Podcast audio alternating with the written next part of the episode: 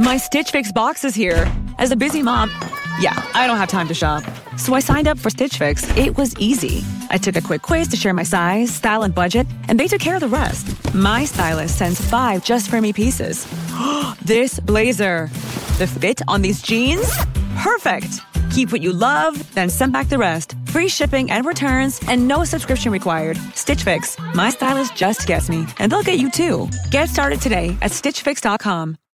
I'm Mo Rocca, and I'm excited to announce season four of my podcast, Mobituaries. I've got a whole new bunch of stories to share with you about the most fascinating people and things who are no longer with us. From famous figures who died on the very same day to the things I wish would die, like buffets. All that and much more. Listen to Mobituaries with Mo Rocca wherever you get your podcasts.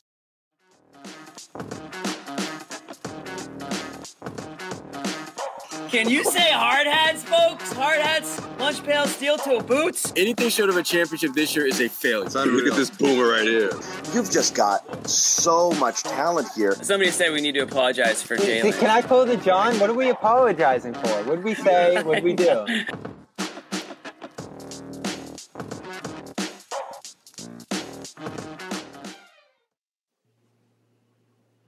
Uh uh uh uh. All right, folks. Another one in the books. Another one in the books. This time over the border, up in Toronto. Celtics with a win over the Raptors, 105 to 96. Fun little entertaining game on a on a Monday. Happy MLK Day to everybody uh, watching from home. And um, Celtics, um, you know, this, this was a good one from I would say from start to finish. Bobby, um, you know, they they they allowed the the third quarter comeback as they've been known to do, but not to the point where things got out of hand and they started to reel. Again, this one without Jaylen Brown, who who uh, missed out this game. They're calling it a you know right knee. You can call it rest, whatever you want to whatever you want to tell yourself to get to bed tonight. But Jaylen Brown missed this one, and we'll hope to see him back out there Wednesday. Um, but they didn't need him at the end of the day. No Brown, no problem. Um, led by the guards. How about that tonight? Uh, leading scorers for the Celtics: Derrick White and Jrue Holiday with 22 apiece.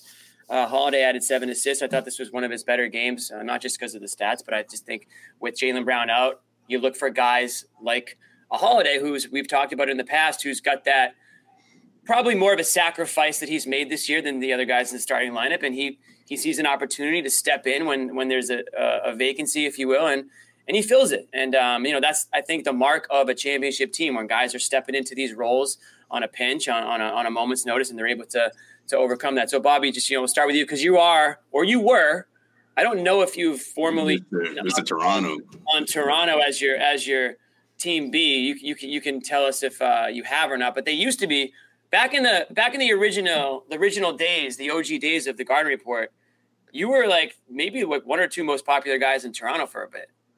Yeah, and I'll ride with them. I, am gonna see it through the rebuild here, and I do Okay. think the rebuild's coming. Eight, eight, eight See straight it wins. through the rebuild. Eight What a straight- guy! eight straight wins for the Celtics now over Toronto, which would have been hard to imagine a couple of years ago. But uh, this team's obviously disbanding here, but you still see them fight. I think it was a three point game in the first Toronto game this year these teams played. Celtics really had to scrap and execute late in that game. And same thing here a couple big runs by the Raptors to within six late. Uh, Celtics led by 11 early and gave up a 23 to 5 run Yeah, into the third. Uh, so they never stopped attacking the basket. New dynamic, obviously, with Quickley and Barrett involved. Those slashing after guards were just super effective at points through this game. I think Barrett started like eight for 11. Uh, so this was a pretty impressive uh, effort by both of them. Uh, I think the shooting was just horrible on the Toronto side. So uh, pretty amazing that despite shooting 12% from three, they stay in this game right down to the wire. Uh, that's on their rebounding. That's on their effectiveness inside. Siakam uh, puts a lot of pressure on the rim, and uh, this is a rough one for Porzingis trying to deal with that. And he turned the ball over a bunch on offense too. So you needed Holiday, you need White to make some timely plays. Just a ridiculous three in the corner uh, to close that one out. Ahead by six, I believe, at that point.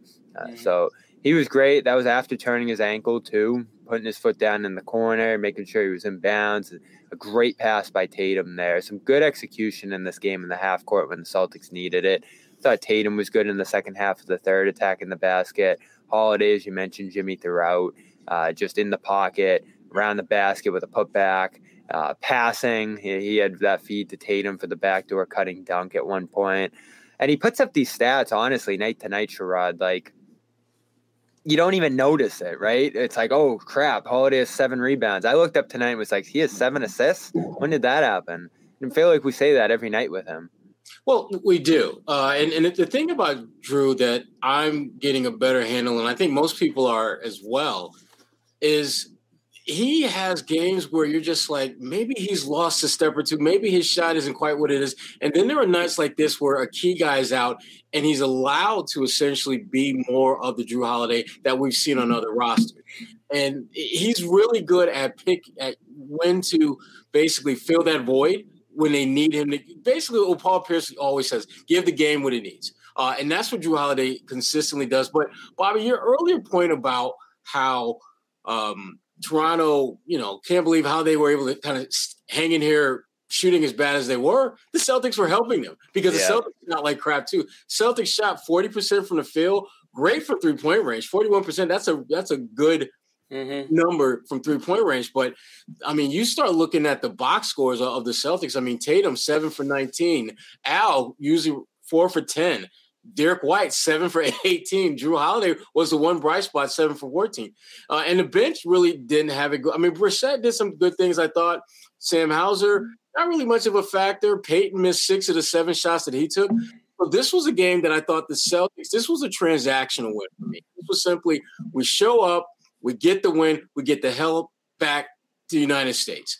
There really was there wasn't any type of like emotional engagement or attachment to this. Like I didn't think the mm-hmm. Celtics played down to them. I didn't think the Celtics got up for them. I think the Celtics just said, "Let's just get in here, get the win, and get the hell back home."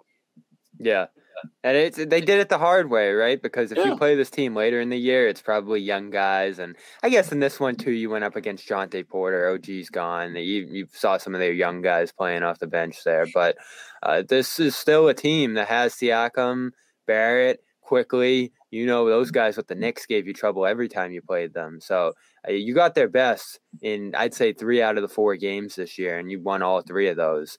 Uh, so yeah. this is impressive stuff from the Celtics. Continuing to execute when they need to. I like Joe's two timeouts in the fourth quarter, Sherrod. You know, he saved all four for late and he needed them against some of those Raptors runs late. The offense at times in this one was just a mess. Uh, mm-hmm. Holiday had that turnover at half court. Uh, you had Porzingis running into guys over and over again. I think he had six turnovers in this one.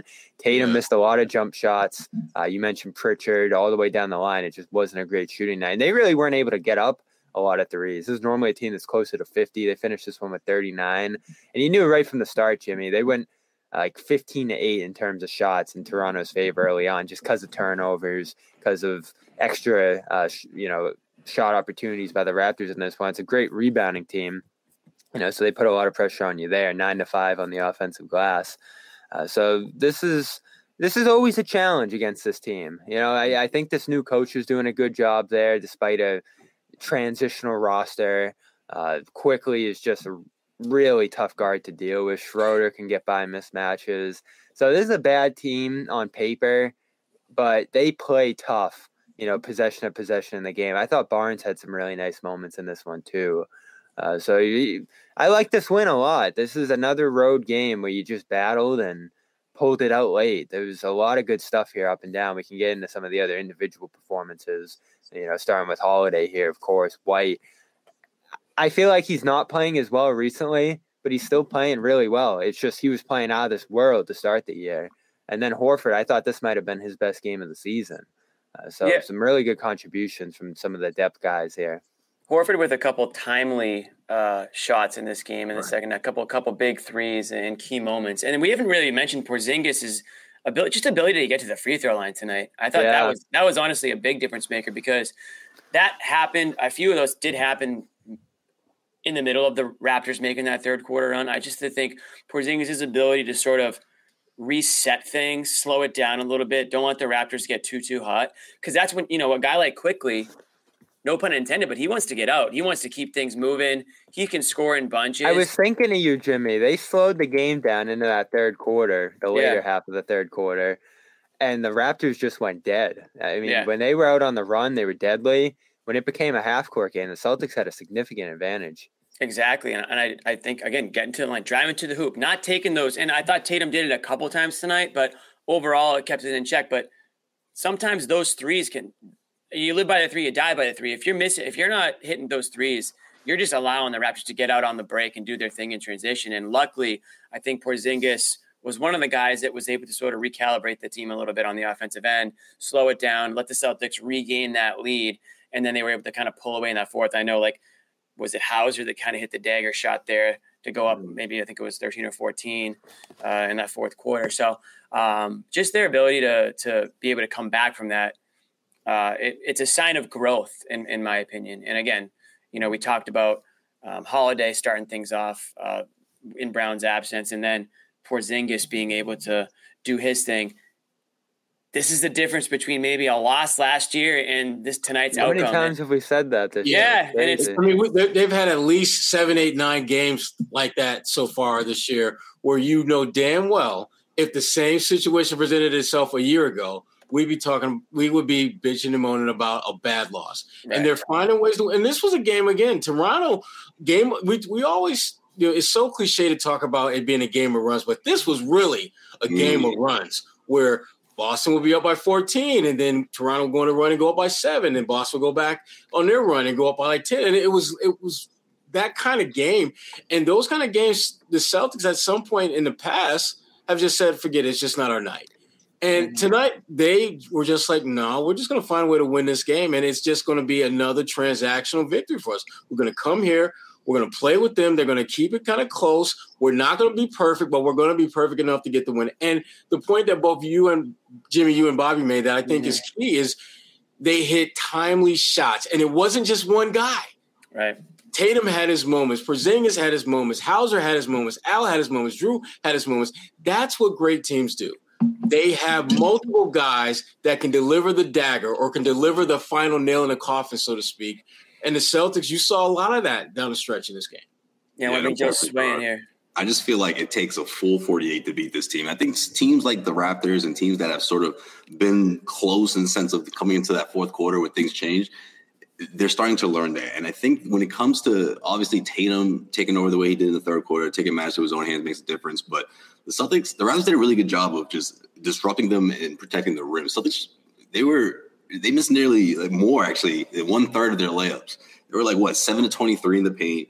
You know, Toronto. three-point shot falling, but no, no, Celtics were. Uh, Toronto was awful from from deep, but Yeah. the Celtics missed a lot of layups. I thought that's what really kept Toronto in it, despite the fact that they were so ice cold from behind the arc. You know, uh, the way they defended Kristaps Porzingis, I thought was was key as well. But the Celtics, you know, Yeah. the other guys. Toronto, stepped up. four of 32. I didn't even, I didn't even uh, yeah, overlook that number. That is, Yeah, Derrick White next missed a level big, bad. Derrick White missed a huge layup, and then he made a big three on the other end. Like what Sherrod said, like, other guys stepping up as well after Tatum. That's what really put the nail in the coffin for the Mhm. for the uh, for the Raptors. Now, Bobby, you had mentioned earlier off the top that you know the, the rebuild's coming for Toronto.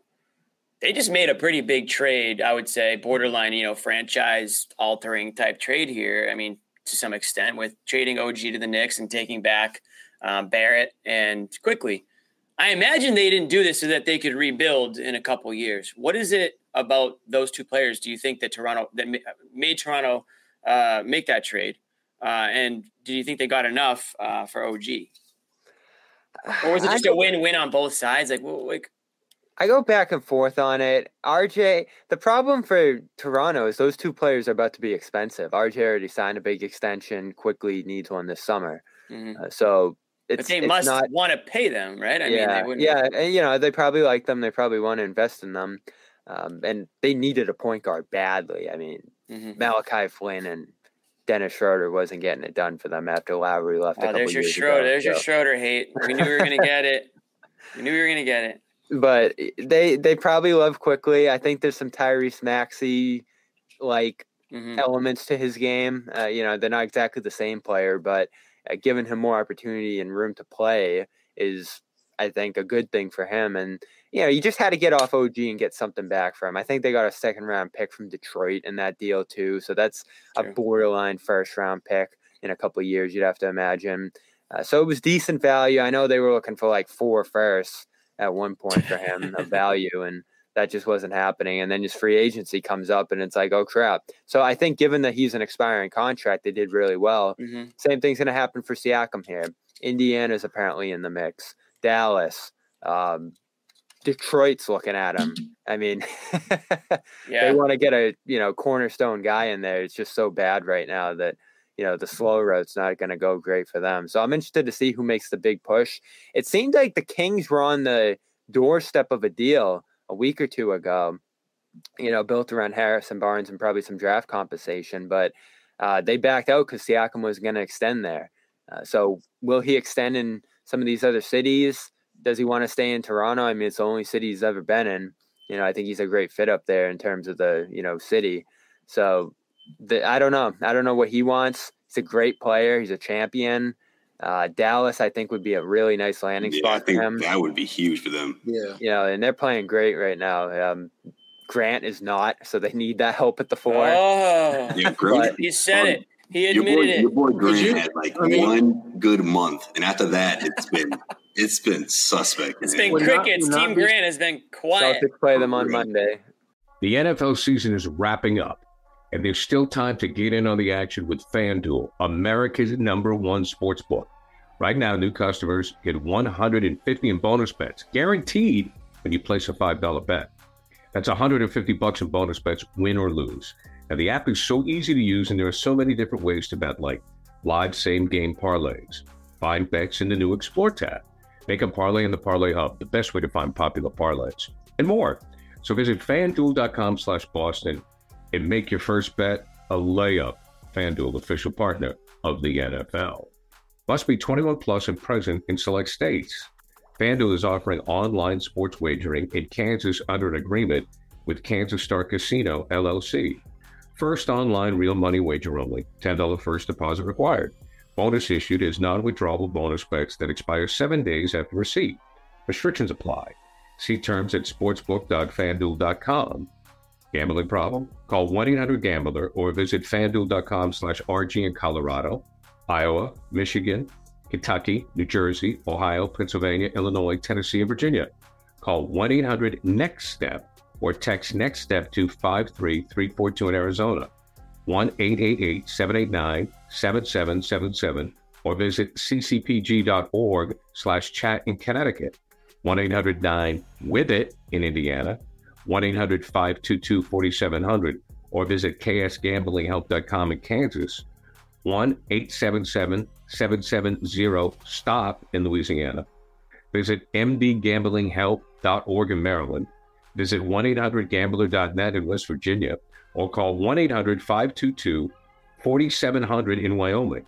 Hope is here. Visit gamblinghelplinema.org or call 800 327 5050 for 24 7 support in Massachusetts or call 1 877 8 HOPE NY or text HOPE NY in New York.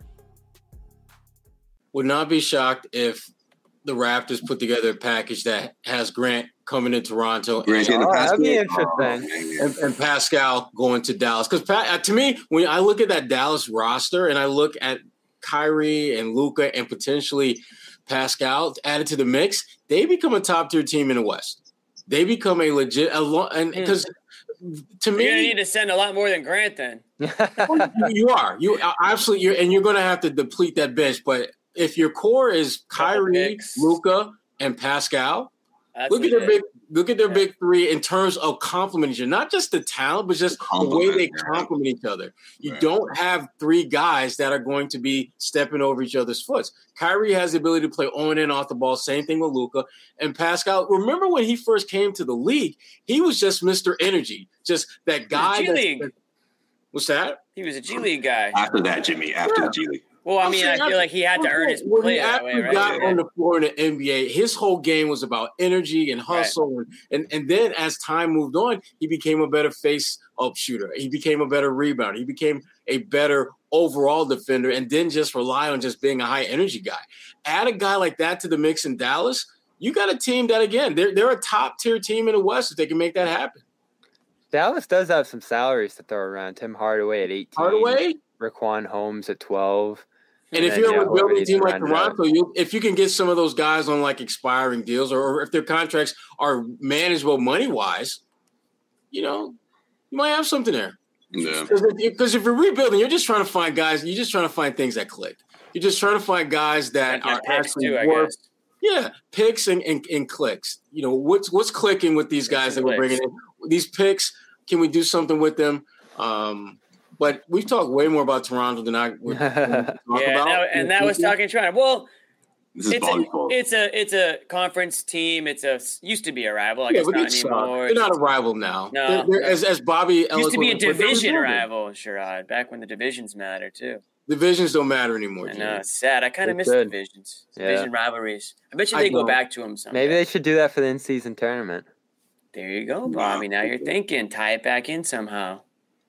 Nah.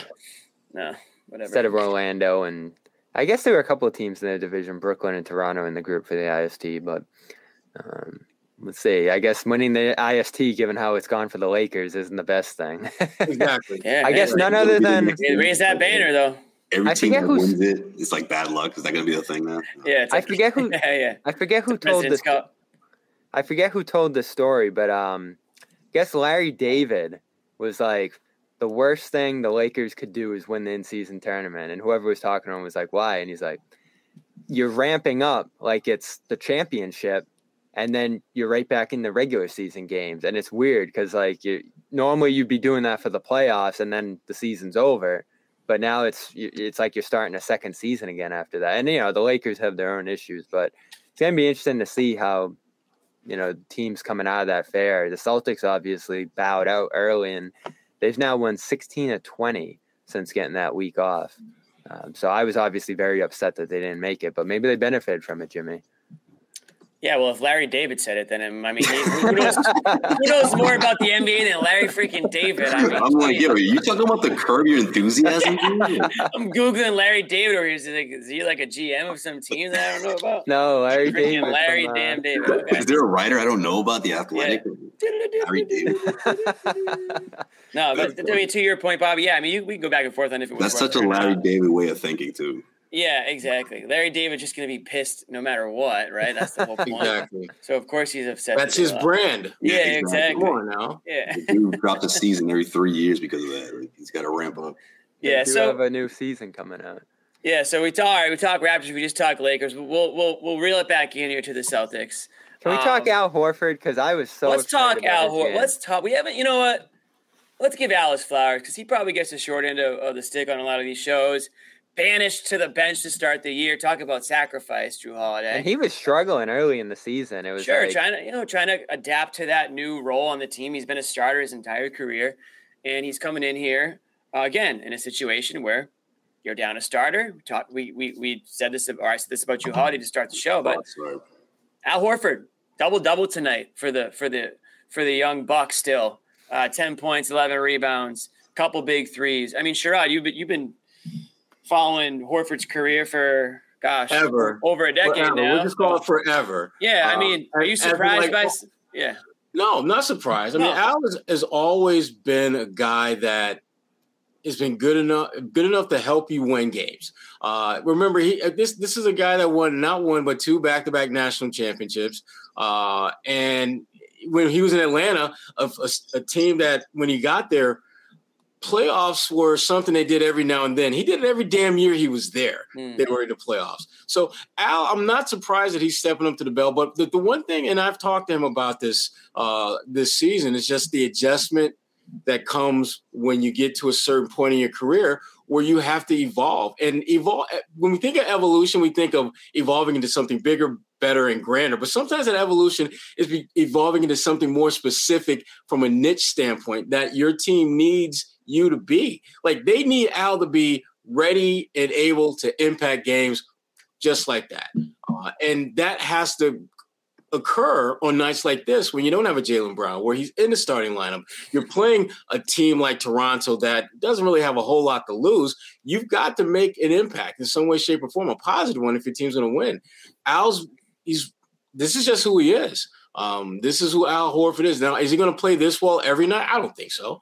But you know that it's there. You, it, and it's similar to what I was saying about Jrue Holiday. Like sometimes those those older veteran type players, we see the true essence of who they are when someone's missing because that forces them to tap into that wisdom, that experience, that talent that they might be holding a little bit back in order for the betterment of the team to now all of a sudden shine through. I think back to what Porzingis said about Jrue Holiday about how he has sacrificed more than anyone else on his team, and you don't really see that because when you're watching him play, when when they got their full complement, he looks like he's just kind of fitting in. But when you're missing a Jaylen Brown, uh, you look at he goes for 22 points, shoots 50% from the field, four for six on 3s mm-hmm. makes all his free throws, gets you, you know, what, six, seven assists, six, I think six rebounds, something like that. Had a really all across the board high impact game.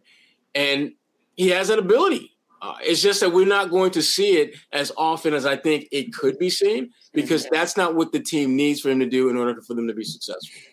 Right. Yeah, for sure. And I think you you'll see him ramp it up for sure in the postseason. That's just what Alec yeah. does. Like yeah. literally, historically speaking, his numbers go up in the playoffs. And he's trying to think, get that ring. I don't think this year will be any different. Uh, yes, his role has changed a bit, but that's something that he's adapted to, in my opinion, for these opportunities. Has his game changed, Josue, or is his game um, talking about the over the last couple years, clearly it's it's obviously changed from the beginning of his career till now. He's right. I mean, ever since with he, his role change, I mean, I, I feel like he's they're still getting like the same guy. They're asking him to do the same things, getting right. in the same spots, take the same type of shots.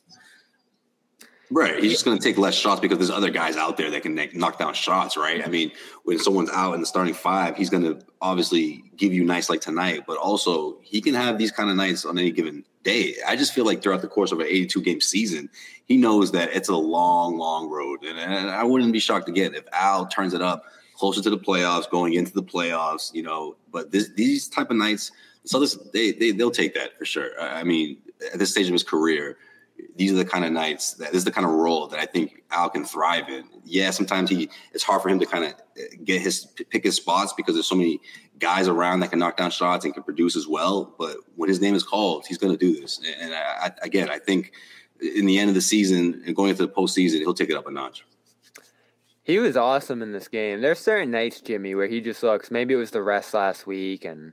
Mm-hmm. Uh, yeah, getting some extra time off. He looks super spry on certain nights and tonight was one of them. Uh, he was all over guys defensively early, just knocking the ball out of people's hands. The rebounding in this one, obviously, uh, yep. pretty high. And then uh, he went to the post at one point, and I've noticed that a, a, little bit over the last couple of games he's played. He'll go to a small inside and do that little quick hook off the glass over him. I, I looked at the numbers. He's up a little bit in terms of those attempts at the rim uh, up from like one to one and a half a game. He's shooting 70% on them, up from 65 last year. So that's big because he, ever since that Philly season, has steadily gone down in terms of what he does at the basket, uh, volume and efficiency. Mm-hmm. And you just thought, oh, he doesn't have that anymore. But that's a useful option if you're in a little bit of a drought or there's an advantageous matchup there. They always say, you know, Joe always says, go to the matchup and that's something that they can go to, I think. And then on the defensive end, that zone tonight was just a killer. Uh, and they threw that out there against Indiana last week in the first game. Tonight, yeah. it was just so disruptive after that big Raptors run. They shut Barnes down on a few plays with it, got some deflections. You had Allen Kornet out there at one point doing it together. I think Porzingis and uh, Kornet were out there with the double big alignment uh, just have some size, and you got Holiday playing in the middle. It's a weird look, Sherrod. I haven't seen too much two one two in the league, but yeah. the Celtics have gone into that look with Holiday in the middle, so you can defend low and high, and uh, just kind of roam out there. And then you have the two bigs down low. So uh, Indy kind of carved it up in the second game, but it was great against them in that first game, and then tonight it just completely shut the Raptors down for a little bit it just forces opponents to have one more thing they got to think about when their preparation for the Celtics, and and it's something that I don't think it's uh, to me it's it's more of a gimmicky type of thing where you'll do it for maybe two or three possessions, right. just to throw something out there, give them a different look, just like Al getting the ball on the block. I want to Yeah. see Al do at least three post ups a game. He doesn't have to shoot all three times. He doesn't have to pass all three Because he times. passes out of that spot Right. too. But I want him to do that because it forces the defense to react in a way that other there's no other Celtic that they're going to react that way for. Porzingis can score on a block, but that's not really what he does. Um, Al can literally go down, put one foot in the paint, one out, and demand the ball and get it to him. Porzingis is different, uh, but Al, like I said, I, I just think Al is one of those guys that little things are going to be huge for this team to win a championship. And something as simple as Al getting two or three touches in a post per game, even if he's not looking to shoot, even if he doesn't pass, that's one of those things that they're going to need. They're going to need that. This is the lunch rush at your local deli. Orders are flying in online, on the phone, and in person. Order for Nick. So, is it possible that fast internet could help your business outrun the rush? It is with Comcast Business, powering your connected devices with gig speed Wi Fi and fast downloads and uploads. With Comcast Business, next level speed isn't just possible, it's happening. Comcast Business, powering possibilities. Requires gigabit internet and compatible router. Actual speeds vary. Let me get back to my. Let me let me let me go through a thousand of these lower thirds and find the one I want. Here it is. Bring everybody back uh, around here and and um, you know recap quickly. 105-96 Celtics win after a, a big win against old friend uh, Ime Udoka Saturday night, and I wasn't able to be on that show.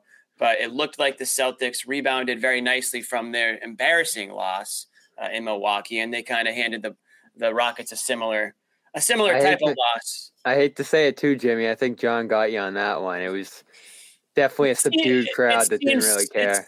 It seems subdued, but I will say this: There was some booze. there were more boos than cheers. Yeah, Give I'd me say that. Yeah. Give me that. I, I, want to say this: I didn't really hear any cheers. I heard like some faint boos, and then, like you said, kind of nothingness because typically there's not a huge reaction to the coaches, and I thought maybe emails would be a lot louder than it was, but it it was you know, still- they did that, and of course, you made it.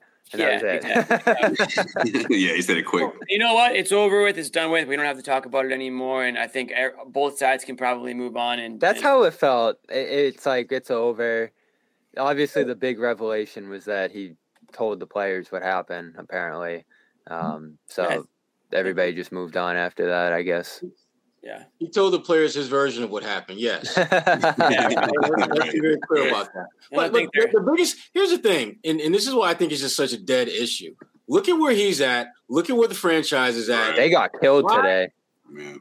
I mean, why? If, if you're the Boston Celtics, you're kind of good with where things are right now. Right. Um, you're not Brooklyn Nets. You're not, you know, some of mm-hmm. these other teams that at one point had like watershed moments where they were like top tier, and then all of a sudden one change in their, you know, top of the organization, and then they just they basically begin to suck.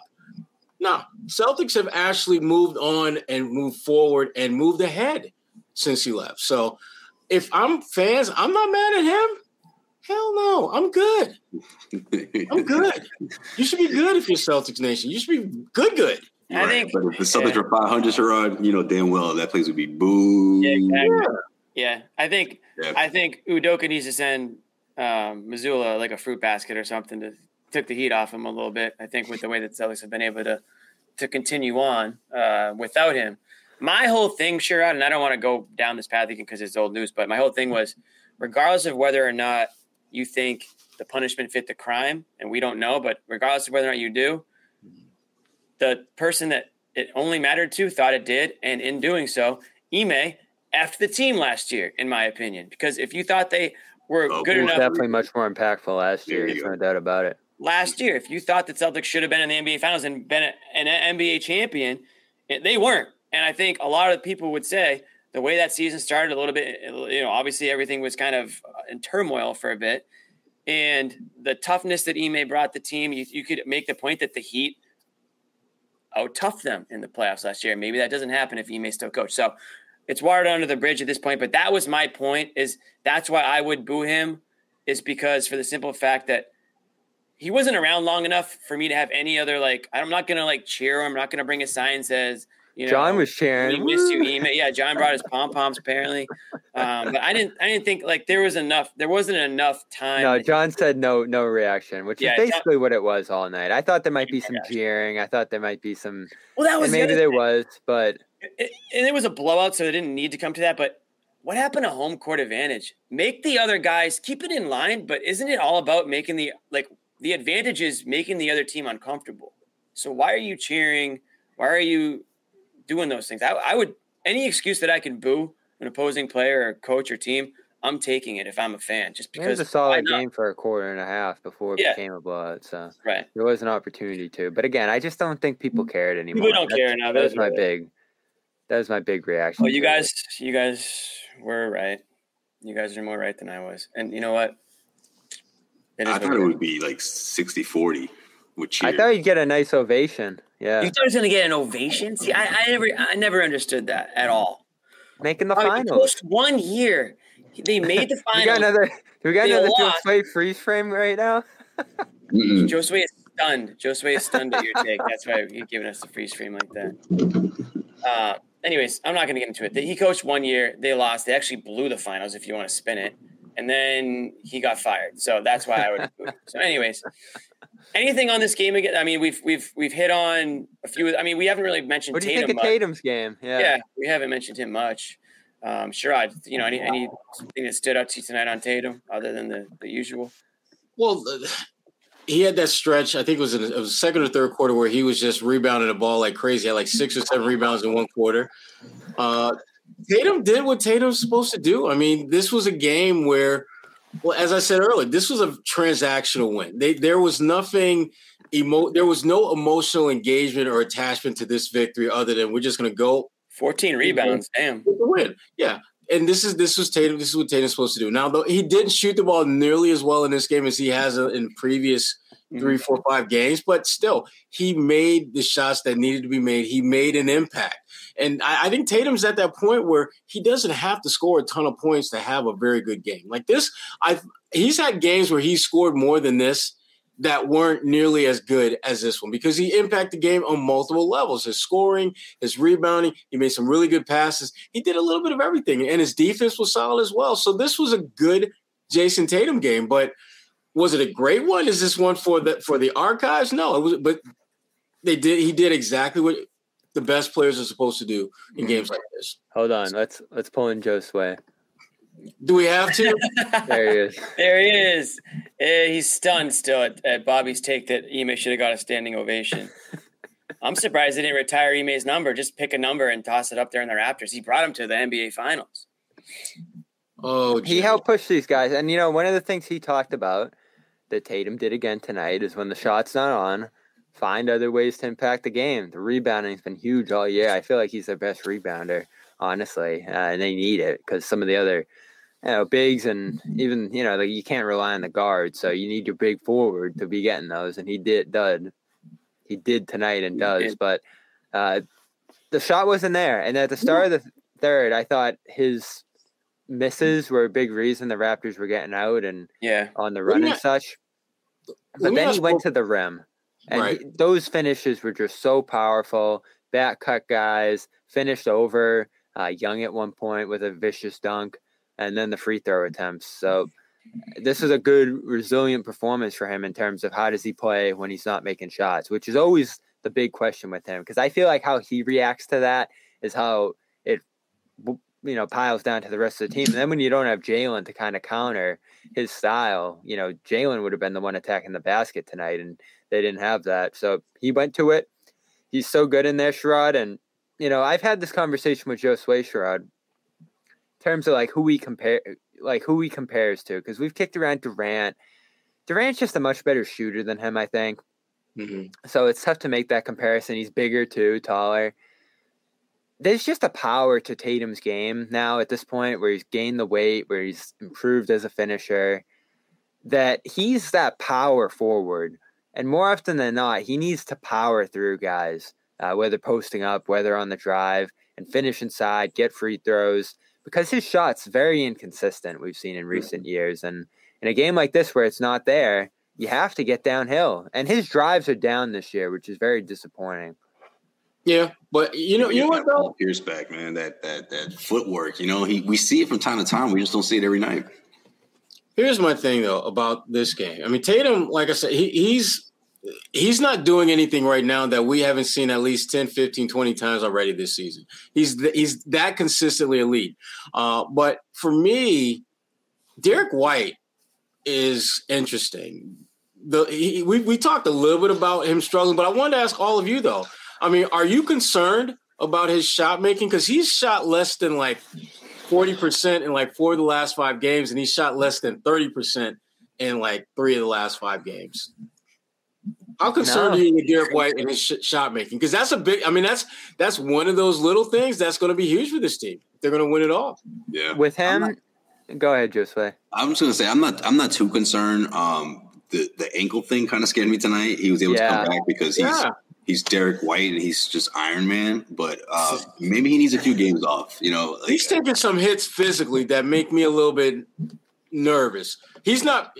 Why we're doesn't he get a rest White night? just- We're, we're just Yeah, used he to Derrick rest White not being phased at all by, phys- by physicality, and he's it's taking him. A, he's he's feeling it. He's feeling some of that physicality now that I don't know if he felt, or at least he didn't let on that he was feeling earlier. right. So he, I, I said it off the top. He is not playing as well as he was to start the year. Obviously, when he was on All Star pace around Christmas, there, but he's still playing incredible. You look at the floater over Barrett late, the three obviously, and he had another finish late too. He, he, he was just timely tonight. I thought he was the most timely player in the fourth quarter in terms of the shots he made. Uh, so he's going to stay involved. There was, oh, the other shot he made, Siakam came around the back of him and they were like triple teaming him. And it looked like he was going to lose the ball and he just kept control of it. And then everybody kind of backed off and he just stepped right into the mid range and hit an elbow jumper. So he was super timely in this one. The defense is going to be there. You know that. Uh, he's definitely in a little bit of a slump right now, and maybe that's fatigue or uh, bumps and bruises, whatever it might be. He wants to play every game, so I can't imagine he's going to take a rest at any point. Uh, but this is, I think, an acceptable game from him. And when he's making shots, he's in another stratosphere. When he's not, he's still doing so much else that I think you're able to live with it. Now, it can't be a massive slump like we've seen over you know a handful of games coming into this one like we saw in the 2022 playoffs, Jimmy. But uh, I think he's in a much more confident place where he can shake off a game like this shooting wise. And again, he shot 5 of 11 from three. That's pretty damn good. Yeah, like if he's not going to hit those big shots, you know it's going to be like a big steal or some crazy putback or some sort of uh, offensive rebound to give these guys another chance. You know, like he he just finds a way to make an impact. But you, you wonder if this stuff is catching up to him. It would be nice to see him have a, a break every once in a while. Again, if we're panicking over 22 and 5 of 11 from three, yeah, I think we're. Well, if, we're it, if that was field. if Yeah. it was just the one game, then yeah, you you're right. But it's but not. the extended He- stretch, yeah. He's had like three or four games, and we're not used to Derrick White having three or four within a five, six game window of subpar shooting games. That's just not that hasn't been his pattern, and that's why I, I think it's something to at least put on the radar to be on the lookout for. Um, but it, it to me it it it, it reinforces the need to to have a, a stronger bench. I mean, if Hauser should is talk about shots- that. yeah. Yeah. I mean, I, I think back to when, when Brad kind of alluded to, you know, wanting another wing. Uh, I'm not sure he's looking at a wing for defensive purpose. I'm, I'm thinking he might be looking for someone who can actually make a shot uh, or string together a couple of shots when you have a guy out and maybe you know one of your your other wings that's playing more minutes maybe they don't have shots going is there someone other than sam hauser that you can rely on and that's no disrespect to sam it's just that he's the, He's only, one. one. yeah Yeah. I mean, and there's and and I part of my concern with Sam, and again, this is this is no knock on him, but I wish there was someone else that would push him to be better because Sam's really good now. But I think I mm-hmm. think I still think there's a level that Sam can go to if there was someone around that was actually challenging him for minutes. But there's no one. There I'm is so no. curious. They're gonna make a move. I don't think there's any doubt about it because my sense is, you know, just talking to people, they really like this bench. They really like the guys They want to add one more piece. They know they need another piece. Need another piece, and there's just so many unproven guys here off this bench. You know, Hauser's had a great year. He didn't play a minute in the playoffs last year, at least a meaningful one. Uh, Pritchard had a little bit of a run during the finals run, but you know wasn't super impactful. But he has the experience. And then you go to Brissett, no real playoff experience there. Kornet, obviously none. So you don't know how any of these guys are going to fare in a playoff environment. Are they going to get targeted and driven off the floor? Are they going to get ignored, ignored offensively, Sherrod, to a point where uh, they can't play because it's impacting the offense? That's your worry with this bench right now because, like you said, Hauser's the only one who's really a threat, who really draws defensive coverage. And even he's prone to go cold at points. So I don't know what you're going to do here. They're definitely not going to consolidate this bench, Jimmy, I don't think, into one like shot chucker off the bench. No. Uh, but I think you do have to just add a guy to the mix, like Muscala last year. And, you know, looking back on it, honestly, that Muscala trade was a miss. You traded two seconds for a guy who can never really play for you. So that was a swing and a miss. Interesting today, though, and, it, you know, it's a good segue into this. I Real don't think quick, it's going to necessarily be a trade. Go ahead. I, I was just going to comment on White before we got off him. I mean, I, I think you know, just to answer Sherrod's question, I'm not completely. I'm not. I'm definitely not in panic mode about Derrick White. One of the reasons is I know what he's capable of now. I was Yeah. panicking. I was panicking when they first made the trade, and he was shooting horribly for the rest of the year. And I said, and anyone who watches watches the show knows how, you know, concerned to put it in a lack of better work. me and John were about that trade, and, and we wondered if it was like an, a trade that they were, that was going to just torpedo the team for the next couple of years. Um, obviously, that wasn't the case. Derrick White completely turned it around last year. If you if, if you just look at this season alone, Sherrod, I don't think the last ten games are indicative of who Derrick White is, and I don't really know if the ten games before that were indicative of who Derrick White is. He's probably somewhere in the middle, and you know because the, like just looking at the splits, if you look at the games, I think it's 21 to 30. He was shooting 54, 55% from the field. That's not sustainable. And whatever it was from three is probably like 46, 47%. And now I'm sure it's torpedoed, right? I mean, over the last five, six, seven, eight, nine, ten games, he's coming back down to earth. I don't think he's going to continue to shoot at that level, but I think he's going to find. I think he's finding water a little bit, and I think he's going to come back up a little bit. You're still going to get a player that's going to have a career year this year. Um, you're still going to get a guy that's going to finish with the most points he's had, uh, you know, at the end of the year on an average on an average basis.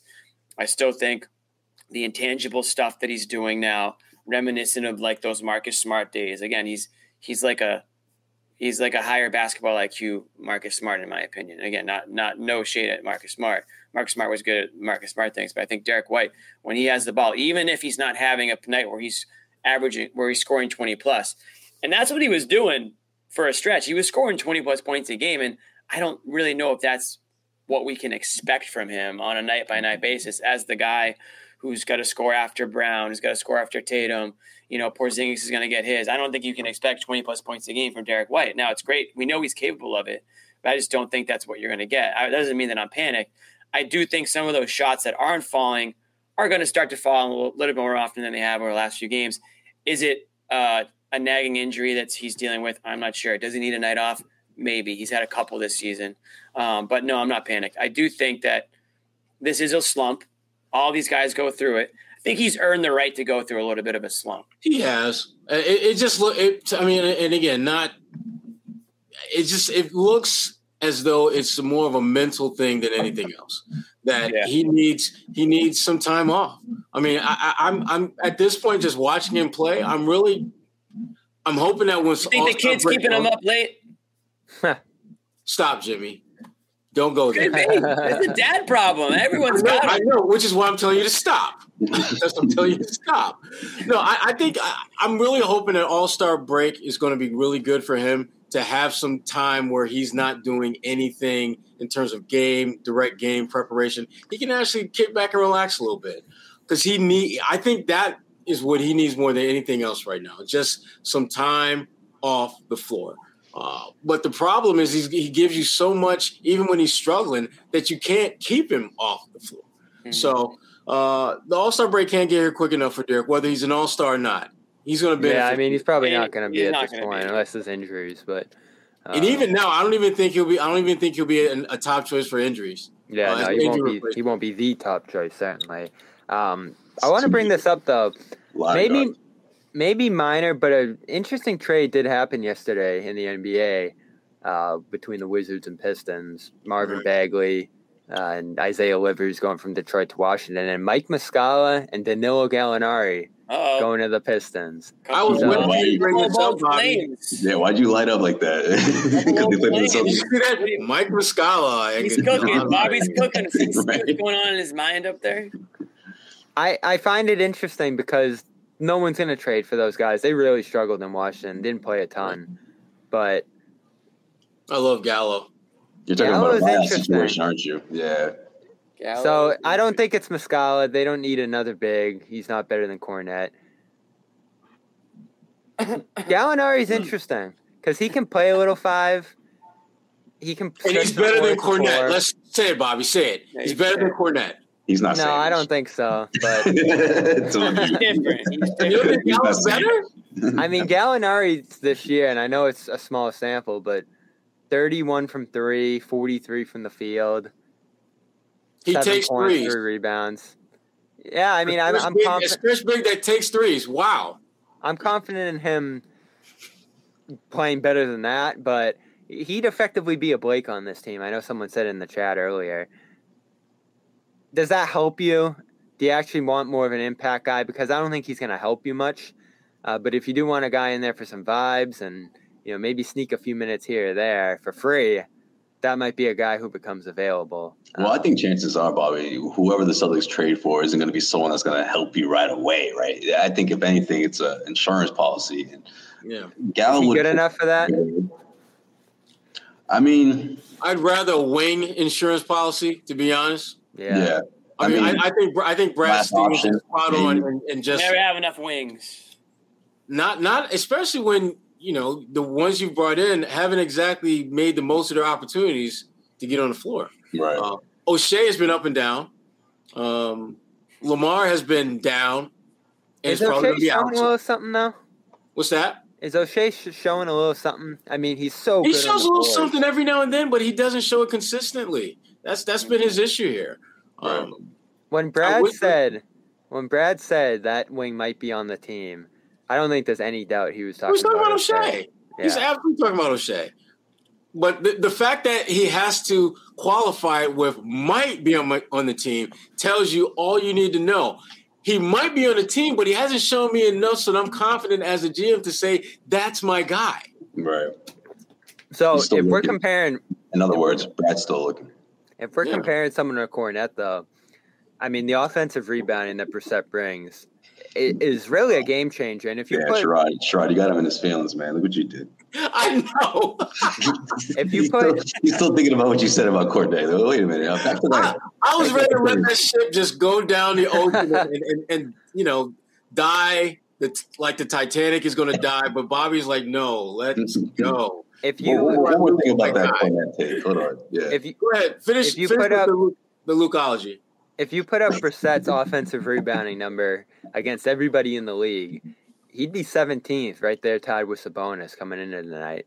Uh, so that's the level he's rebounding at. Obviously, he doesn't qualify uh, to be among the league leaders, Wow, but Sabonis in his minutes, he's rebounding at like a Sabonis level. So Bobby. this is this is super impactful stuff from him. He's doing on the boards, and if he can shoot 33 to 35 percent from three, defend, they might go small with you know Horford Oshae rather than go trying to do the Horford Kornet thing in the playoffs because Kornet matchup wise, there's certain games where he just has a lot of trouble, you know, getting switched out and things like that. And uh, tonight again, I know why people are frustrated. He dropped so many rebounds uh, on the offensive glass in this one, so that's not that's something Oshae's not going to do. He's going to hammer it down. He's going to uh, get by guys and be in the right spot. I mean, he- his rebounding's uncanny, Sherrod. Like the way he crashes out of the corner. I know Scal said it on the broadcast too. That's a real. What do we say, Sh- Sherrod? If you're going to be on the court, if you're going to be in the playoff rotation, you need a real deal skill that's going to Yeah. keep you out there. Is it your shooting? Is it your passing? Is it your decision making? His is his rebounding, and you know he might not hit the yeah seven threes like Grant did in a playoff game, but he might have three or four offensive rebounds in a playoff game over a five six minute stretch. So I I do believe in uh, in Oshae. Like I think he's to be in that mix for a playoff spot. I just think the cost of acquiring an impact wing like John Konchar, like somebody like that's going to be a little too high. I mean, I, I said, Jimmy, would you give up a first for him? And you were like, hell no. Hell no. So we laughed. We actually had a good, long, hard laugh. So I don't like, right. and right now Memphis needs them to actually court a you know NBA team. like they have so many guys hurt. So um, right. I don't know if that's going to be in the cards. You might need Oshae to step up. And this episode is brought to you by Lincoln Financial Group. Pickles are amazing, but how do I avoid leaving my family in one? Is there a life insurance that can benefit me while I'm still living? What if thinking about estate planning puts me in a state? Lincoln Financial and their suite of life insurance solutions offer benefits for before the you know what, not just after. With some policies, you can also access your policy cash value in an emergency to help you live your best life. Now, Plus, some of their policies' values can grow tax deferred over time to help take care of you and your family. Can one of the loved ones I'm looking out for be me? To learn more about their different life insurance policies and how you can start to plan, protect, and retire today, visit lincolnfinancial.com slash start asking now. Lincoln Financial Products issued by the Lincoln National Life Insurance Company, Fort Wayne, Indiana, and Lincoln Life and Annuity Company of New York, Syracuse, New York. Distributed by Lincoln Financial Distributors, a broker dealer. This episode is brought to you by Captain Morgan, the official spiced rum of the NFL. With Super Bowl 58 upon us, you know you need the right players in the game. And sometimes you need to spice things up. Same goes for your drinks. Spice up your next cocktail with Captain Morgan Original Spiced Rum. It's delicious and crisp, perfect for game day with friends. Spice it up. Visit CaptainMorgan.com to find Captain near you. Please drink responsibly. Captain Morgan Original Spiced Rum, 35% alcohol by volume. Captain Morgan Rum Company, New York, New York. They might tough. just be stuck with who they have. Yeah, I mean, what, it, Jimmy, that that's what I think may wind up being the case. Maybe you throw Gallinari in the mix. Yeah, and hope you get lucky. But it's very possible you make no trade deadline deals. Yeah, it's very possible. And and I would I would be okay with that as long as Brad has exhausted all options and there wasn't a ridiculous offer that they walked away from. Like if someone said, "We'll give you Konchar, and it'll cost you a second round pick," two seconds. do the deal. Yeah, do the deal. But if they're saying it'll cost you two second round picks and a future first, we're good. Thanks, yeah, no, no, and, and and some teams do. I know Oklahoma City valued Kenrich Williams at that price for a while there, yeah. uh, and some teams you know, just hold a hard bargain for their players. They really like their guys and they need to be blown away to move off them. And they have no urgency to move Konchar. I think he signed three years. Uh, so that's how it goes, right? right? You're either going to be looking at an expiring guy who's very cheap, and that's a limited number of guys, mm-hmm. or a buyout guy. And at the end of the day, we make a big deal about it every season. No buyout guys help, realistically. Like, who's the last buyout guy who really swung a team? Sherrod. I can't think of one. I just I remember years ago there was this huge thing about Troy Murphy. Troy Murphy, I was going to say. He's like the poster child for bad buyouts. What have bad buyouts go wrong? Troy Murphy. Ah, Michael Troy Finley. Murphy you Michael Finley? Come in here and, and flip. Michael Finley. He was horrible. Great guy. Yeah. Great guy. Love Troy Murphy. Notre Dame, that's the guy. But he was a horrible fit in Boston. Horrible. Um, Ahmed says Boris. Well, you know why this happens every year, right, guys? Because the one time they did it, or maybe the first time, really, in the sense of a team that was had a contending team already intact, was the year they won it all. They got Sam Cassell, they got PJ Brown. I mean, people right. were technically retired, but they they got him off the bench, you know, and they obviously won a championship that year. But ever since then, that was it. That was the one time. Yeah, it, it hasn't been it hasn't been easy. Yeah. Goran Dragic last year, but didn't he go to the Bucks? Or maybe that was two yeah. years ago at this point. Two years ago, yeah. yeah. You have to remember that when guys are, are bought out, there's a reason why they're available. They're done. Mm-hmm. Yeah. There's, I mean, now Hayward, the Celtics can't acquire him, but if right. Hayward becomes available, and I don't know who's under that second apron, you have It'll to be interesting to see which team gets him. Yeah, well, he could actually be a difference maker for a team he if he's healthy, of course, which we always yeah. Well, I mean, if, if, if, you've, if you've got him slotted to play 15 to 20 minutes a night for you, and you've got enough talent where you can justify him having that limited window of, of playing time, yeah, he can absolutely help you. Absolutely. He'd have to be playing for the Knicks or um, I'm trying to He might wind up playing middle. more than 15 to 20 minutes if he's with the Knicks. That could be a team he ends up with. Um, Miami. I don't think they're over the apron, so he could end up there too. And you know they've got that that that you know after the fact bromance thing going on, uh, where Right, really, he really wanted to go him. there. He really wanted to go there, and yeah, so would not I be mean, surprised if he hell- just bought out and goes there. you spent your career in Utah, Boston, Charlotte, you know, nice warmer city, but not a great team. You might as well go enjoy the end at If uh, you're in, if it's the fourth quarter of your career like it is for him, finishing in Miami, you could do worse. He does seem like a Heat, doesn't of course, you can do worse. yeah, I can't wait to see what the Heat and Sixers do because they're just sitting on so many assets. Those two teams want to do a deal so bad. Like, did one of them get Brogdon? Did one of them get Hayward? Yeah, see, neither one of them. Well, at least Philly, the one I'm thinking, they're not willing to put in a, a, a big piece. You know, Right. it I takes tell you something. what, it they takes were something to never get going to them. move Tobias Harris. Now's the time. His stock is not going to get any higher. Wow, that ship has sailed, man. They waited too long. for that. I He- think I he's think they're stuck like with him at this point. yeah. He's playing well though. That's what I'm saying. Yeah. Yeah, but it's that money. It's just that money. It is. It's a problem. Money, money. So that's that's that's the trade chatter going around that we're that we're. We are how many how many days from the deadline? Fifteenth today. I was going to ask you that. The deadline is three weeks from Thursday. Oh, it's coming up. Yeah. So it's coming up. got like Okay, 23 days. Do you see any of the? can- I mean, we just talked. You just mentioned Sixers. Siakam's the Do big you- name. Um, Brogdon. Do you see Bucks? Do you see Bucks doing anything? No, they can't. They have two second No. round picks, so maybe they Mhm. get something small with that. I don't What think they have about, um, DP. What about Atlanta? You think they move Murray? That's the big one, and there does seem to be a lot of right. momentum. They're falling Two apart. picks They had now, a big win tonight. Yeah, Unfortunately, but they want two, two first at least. the latest you're hearing there is the Nets, and that makes a lot of sense because they're the only suitor that could get the ball in his hands a ton. Bridge is obviously a guy who can thrive off the ball, uh, so that makes a lot of sense. They have a lot to offer. You know, maybe they could send one of those Rockets picks, uh, and you know, just uh, add a playmaker offensively, and they need one. Um, it's kind of, it's weird that the Hawks are looking to disband a little bit here. I guess just rework around uh, Young. They've tried to do that a couple times, and he was obviously the big move they made. Spurs interested in Murray too, which would be weird, but uh, it does look like the Nets are, you know, kind of that emerging big suitor right now. Knicks are in the mix. I don't think he makes sense there. He'd just be playing off off ball like he was next to Young. Lakers, same thing. Like they need shooting. He's not much of a shooter, so I think he's gonna end up with the Nets.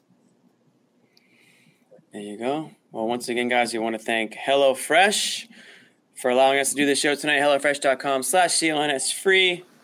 Use the code CLNS free and get free breakfast for life. And we have a bonus football segment today brought to you by FanDuel. Guys, we're going to end the show in a little football segment. Get $150 in bonus bets when you place a $5 bet at FanDuel. Visit FanDuel.com slash Boston. And our bonus NFL talk tonight is the news that just dropped. No, it's not that the Eagles are now down even more than they were. I hate you, Jimmy. That's not the news. we, we're not going to talk about that You know because we his love, too. we said too much about your roster. We're not going to talk about the Eagles blowing this one and possibly firing Nick Sirianni after this. We'll see. If they do, there is a coach that is actively interviewing right now. His name is Bill Belichick. And this wasn't a Uh, report. This was right from the team. This is the team. The team just That never tweeted out, happens. Look at us, everybody. We just interviewed. We got Bill built an interview. We got built an interview. Woo! This is like this is like this is like the the the ugly freshman in high school going out going on a date with like the the prom queen and then telling everybody in school the next day like yeah I went on a date with the prom queen. Yeah, I'm with a good point. He he says that Bill actually interviewed the Falcons. Bill's on his tour. The Yeah. biggest free No, no, agent no. coach ever. Pelicans think that they interviewed Bill, but it was actually Bill interviewing. I know, right? What are they going to interview him about? So uh, yeah, about Bill, we're ta- yourself. taking a pretty uh, pretty impressive uh, resume. Uh, looks like you got here. You got an, like yeah, what's that? What's got that any interview references? process yeah, exactly. Yeah, Get some references. Um, you know, like yeah. Oh my god, that's too funny. What do you guys think? Is it is it? I I'll be honest. it's not fun. I mean, I know I, I know it's been the I know it's been the rumor for a while. I just can't picture Belichick in Atlanta. I just think it's a whiff organization. Yeah. It's the same organization that I thought I thought Belichick murdered that organization a couple years ago. No, this is the Yeah. to me. This, I is, would- this is the yeah. team to get all the other teams riled up and thinking that you know what, let me take a let me take a shot at them. But sorry, go ahead, Sherrod. No, I was going to say I, I wouldn't be surprised if Dallas made a decision on their head coach and, and cut him loose that they reached out to Bill. That wouldn't surprise me. That's such a Jerry Jones kind of move to do. But would Jerry Jones and Bill Belichick be That's able That's a good question because the That's- that's job's what a lot of people obviously amazing. They would not. It would. But I yeah. mean, it, it would. It'd be great for the media because you're going to have so much. Is so many issues. Tug, between- pull and tug, yeah. And there was Yeah. obviously that in New England at the end too, but not Yeah. to this degree. And Yeah. you know, if if you're both Jones, those guys go in with mutual like they both have a lot to gain by allowing each other to do their right? things. And so that's what I was gonna can- say. The Cowboys have lost so much at this point. They've had so many bad coaches. Mhm. Maybe if you're Jones, you take a back seat and put your ego aside and let Bill run things. I don't know if that's gonna happen. they must have some kind of relationship. They've both been involved in the NFL for 50 years, and, and I'm sure that they've come across each other and all that stuff. I, I don't think Bill's find a better roster to win. If he's if Bill's trying to That's what I'm saying. set the record for wins, right, and make another Super Bowl run, I just Yeah, don't give it two know if shots or whatever. I don't know if Atlanta's the place to go about doing that unless he's planning on coaching there for five years and, and turning the whole thing around. They need a quarterback. You know, they've they've got some pieces there, but I mean, again, I don't want to I don't want to bring this up, but Philly, Philly could be looking for a coach soon. There's a couple of organizations and teams that might be good or better matches for Belichick. It is weird to hear that he's interviewing for, you know, it's like the breakup. Oh, is, is she already dating? Is she already dating somebody else? Like already? Like it's only been two days and she's already dating somebody else. Like whoa. so um, it is kind of strange to hear that, but Yeah, exactly, Jimmy. This is that like. whoa, there he This, is. this, this is the one to uh, to get the other ones jealous. You know, it's Yeah. like the rebound, the rebound. Yeah, you think so? So Josue, is it is Atlanta the team or is this just the first? Nah, This it's is just the a first one. rebound. He's just flirting a little bit. You know, you know, he's yeah, he's getting back on the field. Belichick's getting yeah, he's Belichick's getting back in the game. He's he warming up. He hasn't been on a date in twenty years. Right. But I whatever. think Bob. Kraft is thinking like, man, Atlanta would be cool. No, I'm just kidding. Bob Kraft, Bob Kraft would be very happy if he chose Atlanta. I'll tell you where nobody nobody wants Bill to Him and, Meek, him and Meek Mill might pull up if that was the case. yeah. Oh, What Meek team's Mill's- coming to New England first? That's who he really needs to end up Meek on. Mill's a Philly guy. But um, I, I- nobody trust me. Bob Kraft does not want Bill going to Dallas. He does not want to see Bill holding up a Lombardi Seventh trophy. trophy, yeah. after Brady Brady, already and did. Bill will And have all one of a and sudden, Kraft legacy st- legacy talk starts to shift towards the Krafts here. I Yeah, guys, that can happens. Can I just say real quick, right? So toward the end of the end of the podcast with Max, he's going on and on about how Bill Belichick better not go to some team just to get the all-time record, just cause and all that. So then finally I go, Max, what if he goes to Dallas? Max is a huge Cowboys fan. Oh, all of a The sudden smile on his face, little, little by little, he was like, Every Cowboys fan must be dreaming of he this goes, right. I never thought about that. And like, yo, literally, guys, check it out. Like the last 10 minutes of the show, it's gonna come up next episode. Like, it's just he couldn't stop smiling. Like, he couldn't stop thinking about it. It was hilarious. How can Max be a Cowboys fan? That is just crazy. I always say it's the people who fell in love with that era. They just they couldn't let it go. Right. Charlotte, The yeah, 90s, North right? Carolina didn't have a team back then, so Right, that too. But I just mean Oh, he's been he's been in New. England for so long though. You know, yeah, he's been they here got for their so team long. what ninety five or something like that, right? That's a good point, Bobby. Yeah, Patriots were a non-factor when he got here. Like, yeah, yeah. The Panthers started in like the mid nineties. Yeah, All right, guys, we're gonna let you all go. Sherrod, thank you for joining us. Josue, thank you. Bobby, thank Yes, you. sir. Wembanyama Wednesday. Wemby Wednesday. Wemby Please let him be available. It's that one shot to see him. I know he's been resting here or there. They have a couple nights off after the game today, so You think Pop? would do it? please, please be available. Oh, that would be a killer if he wasn't.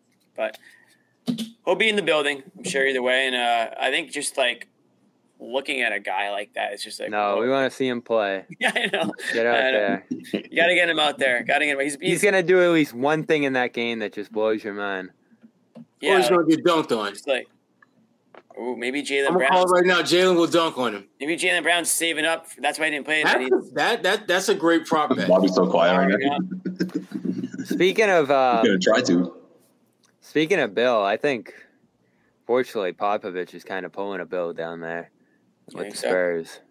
Yeah, I mean he he did a I forget exactly what he said. I, I I texted someone about it. He did one of those timeout, you know, the interviews, and I know he's always a little short with those, Yeah. but they were down like 30 early, and he was like, the offense is pretty poor, and from what I've seen, the defense matches that. Love. Talking about his team. Well, he's gonna be. He's always been blunt, so that's not gonna change. Great new chaser. Yeah, exactly. Um, yeah, Popovich has always been compared to to Belichick in those you know different sports, similar mindsets and success stories and all that stuff. But we shall see how it ends up. But yeah, Wemby on Wednesday. We will be here after the game, so we hope that you guys all join us. Thanks again to everyone who uh, hung out with us tonight after the Celtics take down the Raptors. What was it, 107.96, something like that? Join us 105.96. tomorrow. We're doing a 12:30 Garden Report. Gonna have a Raptors guest on, talk a little bit about Oh, them in this game here. So uh, stay tuned for that. We got a we got a bonus show tomorrow. We got Josue's sir. podcast with Sherrod. The Uh, Nashville podcast coming out tomorrow. Sherrod, you got anything coming on down the pipe? Yeah, we'll have a podcast either Wednesday or Thursday. All right, be on the lookout for that. And I'm just gonna be chilling, so you might see me. I might hop Jimmy on- John podcast. Yeah, yeah. Be on the lookout for that. All right, thank you guys. We'll, we'll see you later. Peace.